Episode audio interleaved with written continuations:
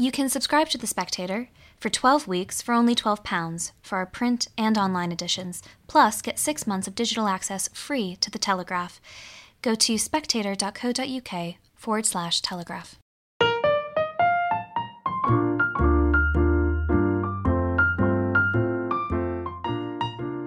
Hello and welcome to the Spectator's Book Club podcast. I'm Sam Leith, the literary editor of The Spectator, and this week I'm joined by Hugh Aldersey Williams to talk about his new book, Dutch Light Christiaan Huygens, I hope I'm pronouncing that correctly, and the Making of Science in Europe. And Christiaan Huygens is, well, he's the greatest scientist that you've only half heard of. Hugh, can you start by telling me a bit about what he did and why, why we should have heard of him? I mean, we know he gave his name to a, a spacecraft, but Yes, he he did recently, which was some honour for him. He's been honoured in one two ways. He, he was used to be on an old Dutch banknote as well. But you're right, most people haven't heard of him. He's the greatest physicist and astronomer and mathematician, really, between Galileo and Newton, both of whom you have heard of. So his main discovery that people will be sort of surprised and delighted by is that he discovered the rings of Saturn, or the ring as it then was. They couldn't discern there were multiple rings, but he correctly identified the blurry things that people were seeing through their telescopes at that time as being a, an orbital ring around the planet. He discovered its first moon. And around the same time, this is the sort of late 1650s, he also perfected the first accurate pendulum clock, which is a, very practical innovation. Uh, he was mainly interested in astronomical timekeeping, measuring the transit of things across the sun or um, orbital periods of satellites, for example. But an accurate clock was obviously a, a great benefit uh, socially as well and there were great hopes that he might be able to crack the longitude problem and, and, and, modify this device so you could use it at sea. And I mean, one of the things that's really striking reading your book, and it seems to be a theme of the book, is how you know he was sort of galloping over all these different areas of knowledge and working on different problems. You know, mathematical problems, sort of abstract problems, practical problems, you know, theoretical or astronomical problems. You know, he could draw. He was a sort of tinkerer. He, you know, was comfortable with mathematical abstraction. You know, he sort of did everything at once. You know, you talk about, you know, the making of science in Europe. Modern science is very sort of cantonized, isn't it? It is, yes. Sort of people are aware that perhaps it would be a good thing if it was less cantonized now and that people realize sometimes that the greatest potential for breakthroughs are on the boundaries between disciplines rather than slap bang in the middle of one.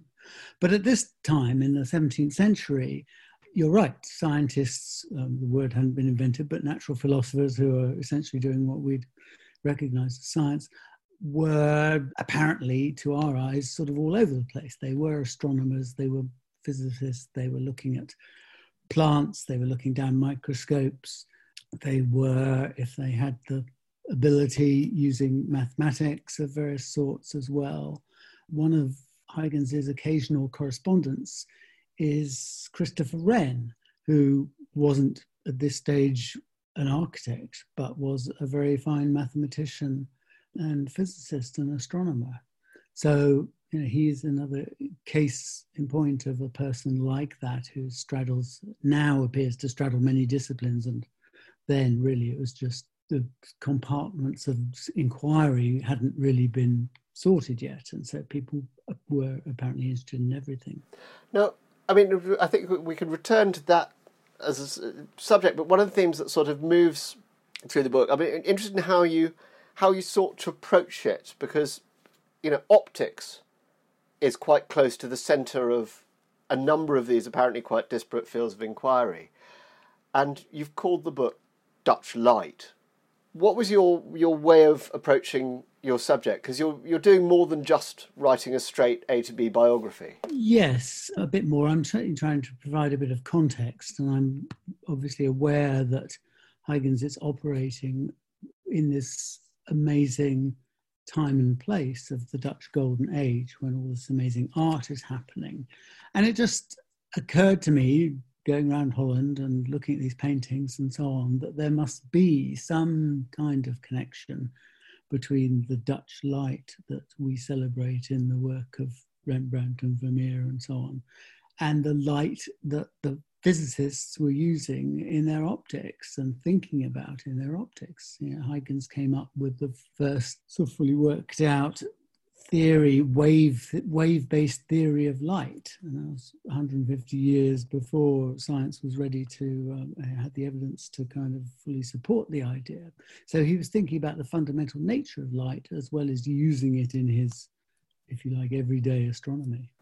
Now that that world you describe of the Dutch Golden Age, I mean, as it you know, as your book starts, I mean, it's it's always a world of sort of negotiation and conflict. You know, as as the book starts, we've got you know, Spain has sort of pushed up, and you suggest that actually some of where you know that actually the lens grinders and the glass workers who made what Huygens was doing possible were sort of you know forced up from you know the forced up from the bottom into the they they I mean as the Spanish made life increasingly difficult for Protestants in particular people in those kinds of trades very often glass making and other sort of fine crafts, textiles and, and painting and so on, who had been very focused around Antwerp, say, and Bruges in the late 16th century, were pushed sort of gradually north. And so during an important sort of preamble period in this book, I'm looking at a place called Middelburg, which is the capital of uh, Zeeland province in, in the Netherlands. And this becomes a very brief but very bright center of all kinds of innovation and creativity, including lens making and uh, glass making. And then the, the push continues, and actually, a lot of these people then find themselves in North Holland, you know, Amsterdam, and, and Leiden, The Hague, Haarlem, places like that. And you know, you talk about the sort of prefatory period of the book. I mean, one of the decisions you've made is to spend a lot of time actually on Christian's father, Constantine, you know, who was, I mean, again, interestingly, I think, for your description of how science proceeds, he was what you call a kenner, wasn't he? What do you what do you mean by that, and what why why did you think it was important to spend so much time on Constantine? Well, it was important to spend time with him, not least because he lived almost as long as his sons. So he's a presence throughout the whole of Christiaan Huygens' working life and he's a very engaged presence too. So Constantine Huygens, and there's a very nice portrait of him in the National Gallery. He was knighted by James I, and he was a diplomat primarily, but also a composer, and a poet. He translated John Donne. He knew enough about painting to be in a position to identify the talent of Rembrandt and offer him some commissions at the court and got him sort of going on his career. And this is being a kenner. He's enough immersed in these creative fields to be an expert on them, but also a creator in his own right. So he composes and is you know, plays music and knows about music. He's not just a sort of, I mean, kenner literally in Dutch means connoisseur, but connoisseur seems to be a slightly sort of debased term these days, a slightly sort of sneery um, kind of term for someone who you know, knows a lot about a small field, but in a theoretical way very often. So this is a very different kind of knowledge that involves immersion in it, doing it, knowing how to mix paints, knowing how, in Christian's case, to grind lenses, which he does for himself for his telescopes. So it's a very hands-on, touchy-feely sort of world as well as an intellectual one. I think I'm right in remembering that Constantine helps get Descartes published yes, in France. Right. Is that yes, and and yeah. Descartes is a sort of really important presence in this book, isn't he? As a sort of foil to what Christian's doing, and as a as a sort of intellectual background. Descartes becomes a foil more, maybe, and starts out as a as an influence. So Constantine, the father, worked with Descartes early on in a, on a problem in optics, and they wanted to make a particular kind of lens that they thought would get rid of aberration in telescopes and so on, which was called a hyperbolic lens. And, and over a period of years and working with a lens grinder and so on, they tried to make this lens and failed. But Constantine was then able to help Descartes in a more useful way in that he was got the Discours sur la méthode published in Holland and also in France through his sort of diplomatic offices. So he did have a very practical influence on that. And Descartes is you know, a strong philosophical and scientific influence at that time. So much so that you know they said that you either were or weren't a Cartesian, even in Holland, where never mind France. I mean, Descartes was living in Holland a lot of this time. So it was natural that Christian grew up admiring Descartes the Discours sur la méthode, which we know as the book that gives us, the, I think, therefore I am, and, and the sort of that kind of area of philosophy, was meant to be a sort of much longer work, including a huge discourse on optics and meteorology and other scientific fields. So the philosophical part was just a sort of preface to that in some ways anyway, Descartes is, is his thinking is a strong influence on Christiaan Huygens at the beginning. But then gradually, as he makes more and more observations and discoveries and performs his experiments, he realized that not everything conforms to Cartesian theory, and he becomes sort of gradually more and more skeptical about Descartes. Yes, you have a, a sort of almost very slight running joke of Descartes being a bit of a duffer in certain scientific respects. Well, he certainly wasn't a duffer, but he he did have an extraordinary reluctance to actually do experiments, and so he will sort of state a priori from on high that if you roll roll a billiard ball into another billiard ball of a certain mass, it will or won't move. I can't remember exactly what he says, and you know he could have done that on his desktop in no time flat and discovered that it was not right but that just wasn't his way. No, no, but, but Huygens goes off in a different direction. Now, can you tell me a bit about Huygens's character? I mean, how do you how do you sort of read him? How do you what sense of him as a as a person do you get? It's it's quite hard to get a sense of him as a as a sort of fully rounded person, if you like. As a scientist, I get an impression of him as more focused than many of that period, you know, including people like Newton, half generation later, in that he doesn't wander off onto sort of unanswerable areas of religion or occultism or whatever. So he, he's got a good eye for sort of soluble problems. So that, that's a good scientific trait to have. And he's focused and he can sort of design a, a program of research and pursue it quite rigorously and so on. And you see this over and over again in his sort of presentations of, of his treatises. So when he writes about probability, for example, he writes the sort of first textbook on probability. He's talking about games of dice and so on. He goes through very systematically building up case by case of sort of situations in dice gameplay, which get more complicated to pull out general rules of probability from that. So he's quite focused in that sense. He lives for a good part of his career in Paris. He seems much happier in Paris. He's more socially connected.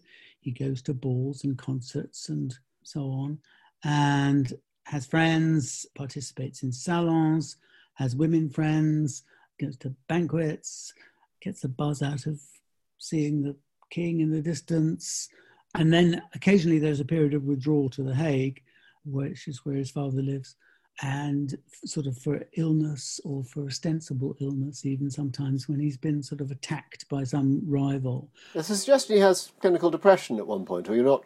It does not seem sure. to be a bit like that at times, but but not sort of not unprovoked. There, there's usually a as I say, a, a, sort of vicious, particularly vicious dispute or something has caused this. Anyway, he would draw to withdraw to the Hague, and he's pretty bored in the Hague, really, because there isn't this great social world that there is in Paris at that time. You know, the Hague is a tiny place. You know, Andrew Marvell joked that the Dutch made a village for their capital. So he's bored, he's at home, he can get on writing his treatises and doing the old little experiment up in the attic, but there is none of that kind of social distraction. And another thing that's sort of sketchy in all this is his is his love life. He never married, and he seems to have had these sort of very tentative relationships with women. Was his was he simply devoted to his work, or well, I mean, I wish I'd been able to find out a bit more about this because, I mean, previous biographies don't really get very far with this. There are a number of girlfriends of various sorts of seriousness at different times, often somewhat committed to other people. This is rather unfortunate. And sometimes sort of they turn out to be a bit of a courtesan and he's been fooled into a relationship with and another one goes off to a nunnery pretty much. And so he perhaps just can't pick the right girl. I don't know. I should say that his, you know, most of his peers were in a similar position, and that Newton and Leibniz and Hooke and so on didn't marry either. So this wasn't an unusual situation. I mean, I wouldn't say he was just married to his work, though. I mean, I think he would have liked to be in a in a stable relationship a sort of major theme of the book is the sort of growing internationalism of science.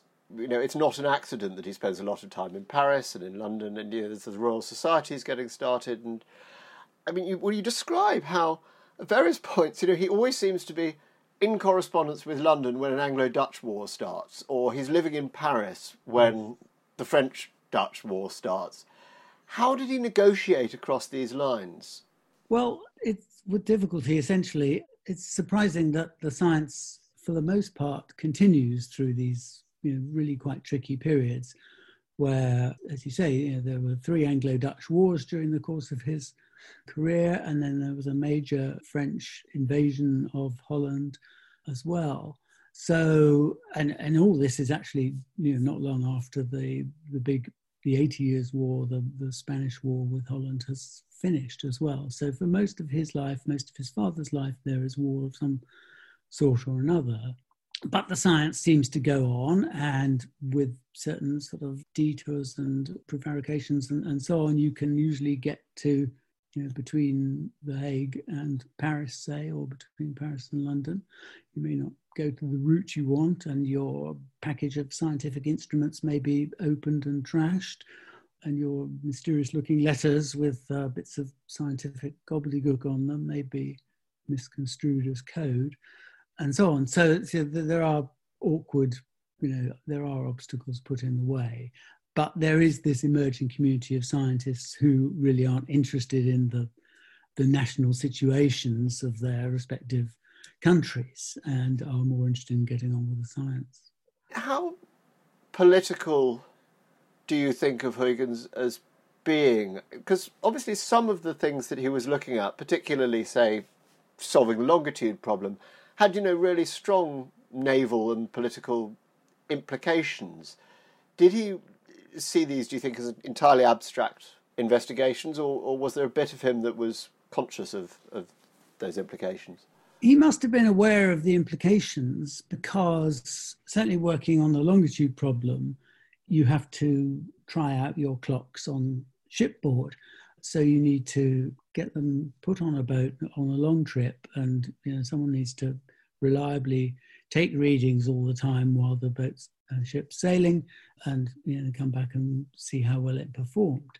And he does these trials at various periods. I mean, this is over you know, 20, 30 years of his career on Dutch ships and on English ships and on French ships because you know he he is living in Paris a lot of the time, so his part of his connections are French.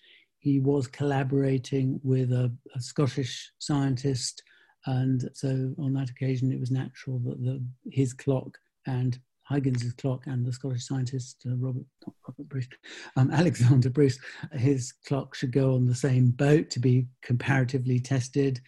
So, so you know, you you sort of pursue a very pragmatic course and try to make what progress you can with what resources someone puts at your disposal. And in terms of this, you know, that you, you mentioned that there are these sort of rivalries where people will occasionally say, "Oh, that was my invention." You know, I got there first.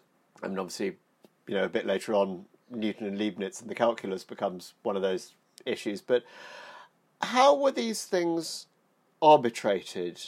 And, you know, a related question why did he take so long to publish? Yeah, you know, very often, like Horologium Oscillatorium, you know, his great work about pendulum clocks came out years after he'd done the work, didn't it? Yes, yes.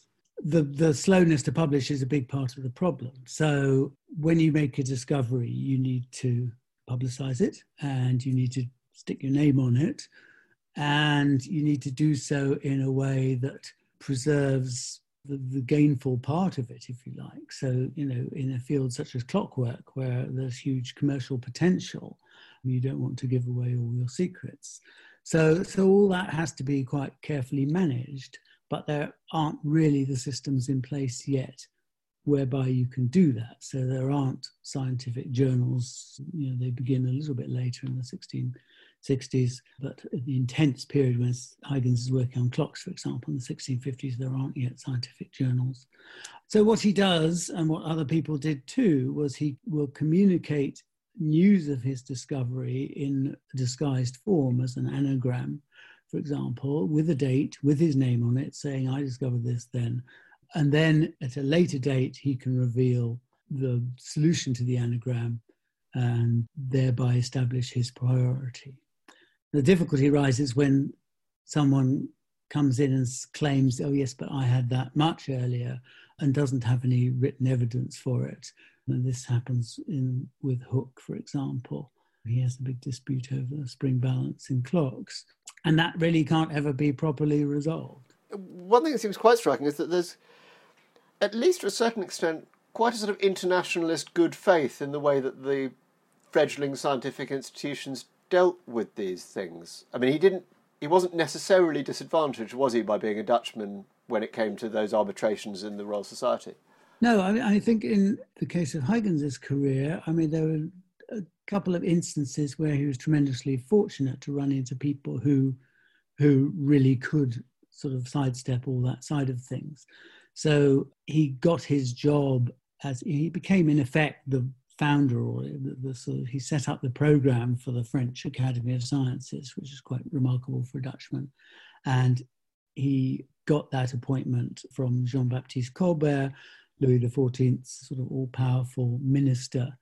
Who he's kind of Dominic Cummings figure, old Colbert, isn't he? Uh, someone was going to say that. Yes, the, the, in in Dominic Cummings' dreams, I think. Yes, Colbert was much more powerful and adept, but he had that same obsession with using data for the aggrandizement of the state.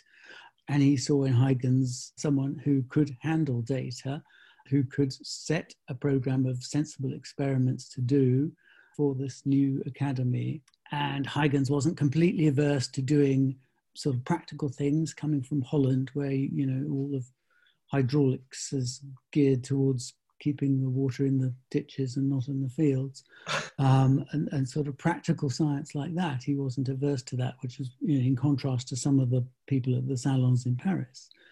Colbert was one super important figure for Huygens. And then another, the one that sort of made him able to jump the channel to London as well, was this man, Henry Oldenburg, who was the foreign secretary, as it were, of the Royal Society. And he was a German emigre, but he'd been settled in England a long time and was uh, associated with the Royal Society from the very beginning. And he took it upon himself to translate a lot of the correspondence between scientists on the continent and in England, and also to sort of step in and mediate their frequent disputes, which he did tremendously uh, skillfully. Yes, he was a sort of Bush telegraph, wasn't he? I mean, he'd be, be forwarding these treatises to make sure all the people were abreast of things. Yes, and, and translating or summarizing or, you know, tremendously technical material and so on. So it's, it's a huge job sort of you know while not actually being research science it, it's a tremendously significant job in its own right. Now in between these different figures i'm interested in where you see huygens' sort of scientific disposition because you know as you point out you know he rejected descartes refusal to experiment. You know he was to an extent an empiricist but he also he, he kind of differed with newton didn't he? Because newton's from newton empiricism was sort of enough And Huygens wanted to go further, didn't he? Yes, so this is what meant that Huygens was always a bit uncomfortable about Newton's theory of gravity, for example, because for Newton it was enough to know that the maths unequivocally showed that you know uh, planets go in elliptical orbits around their sun with such and such an equation and Huygens still wanted to know yes but how and there's a bit of this in, in the nature of light as well. And that's the old sort of cartesian mindset coming through. And for descartes everything had to be connected to matter and motion. And so there had to be some kind of if tenuous physical connection between you know the sun and the planets or between two particles. Whereas for newton the invisible force as proven by maths was enough and he also i mean didn't quite get to the or at least didn't didn't take that side of it quite did he in terms of mathematics you talk very lucidly and interestingly about how it wasn't enough just to do algebra to describe, you know, a mathematical description of physical property. You know, he wanted to see it and visualize it, didn't he? I mean, he, he used geometric yes. proofs more. Than I mean, he, he was a bit of a traditionalist in that way, and this goes back to the sort of ancient Greek way of doing maths before they had algebra, and they they you could do a lot in geometry, and you know by measuring the angles and the lengths of lines, those are your answers. Those are the numbers that come out as the the equation that is sort of implicit in the geometrical pattern you're looking at, if you like. And Huygens was very good at this. This was a, a sort of traditional, a more traditional method of proceeding than Leibniz and, and Newton favored. But he found it tremendously powerful. And, you know, who knows if there's some connection between sort of that and the Dutch idea of visualize you know, visualization from painting and so on, and the surveys of the land and, and you know all sorts of things like that. So, so his his geometry is key to his approach. So, for example, when he devises his wave theory of light, that is all presented in um, terms of geometrical diagrams, and he can explain reflection and all kinds of refraction, including some complicated new forms of refraction that people were worrying about at the time with these geometrical diagrams. His father and brother were both in different ways quite woven into the sort of Orange court, and his father was a devout Calvinist.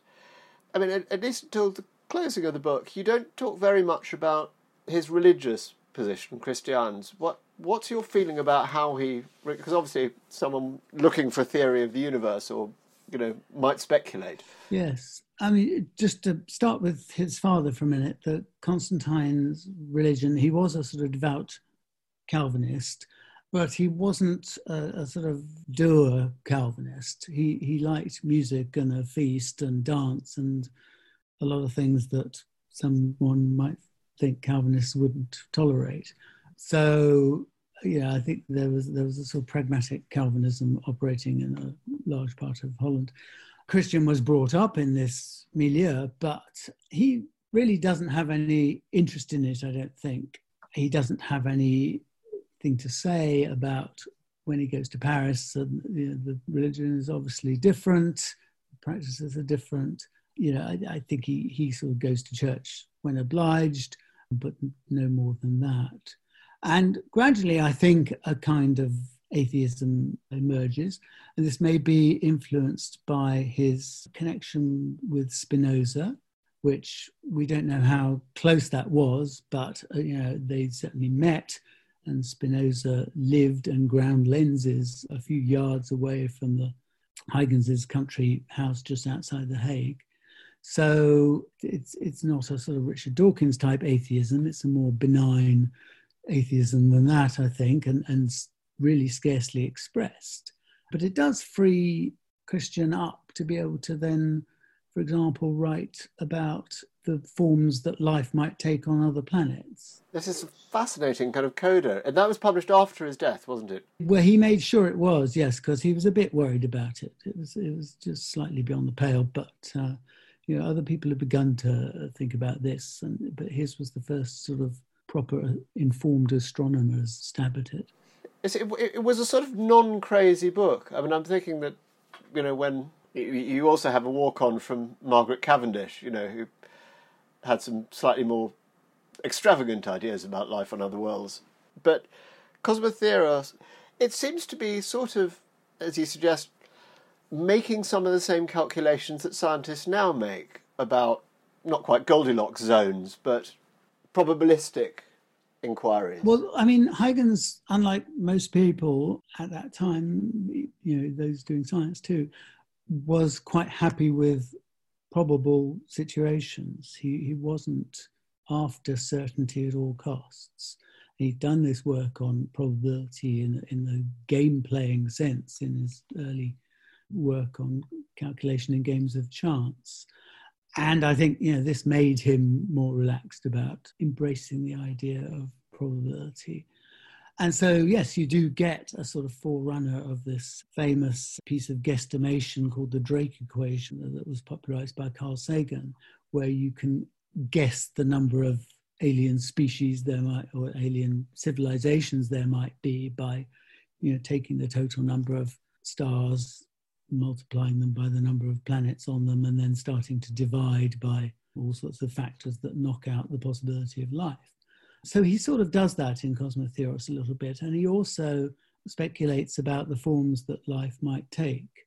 And so, you know, with this very recent discovery about possible life on Venus that might be sort of cloud born microorganisms of some strange sort, he was there with this kind of idea in the you know, end of the 17th century, talking about reasoning about the forms that life might take based on the size of the planet, based on its gravity, based on its atmosphere, those kinds of things.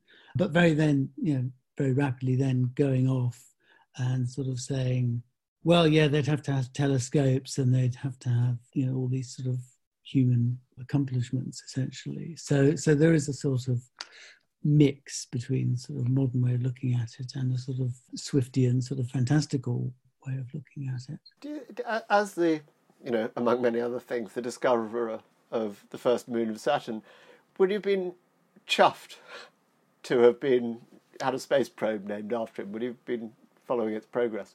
I'm sure he would. Yes, I think I think that would you know that plays right into his program. I think you know, the discovery of and Galileo discovered the first four moons around Jupiter, uh, a sort of generation before Huygens made his discovery, and that obviously changed the expectations of the solar system hugely from the sort of Aristotelian idea of perfect spheres and, and nothing could sort of get in their way. But then, you know, his discovery of another satellite around another planet just blows it apart again. And so all things are really possible in imagination, if not in fact, when thinking about the solar system and beyond. Well, a fit note to end on. Hugh Aldersey Williams, thank you very much indeed for your time. And the book is out now, and terrific it is too.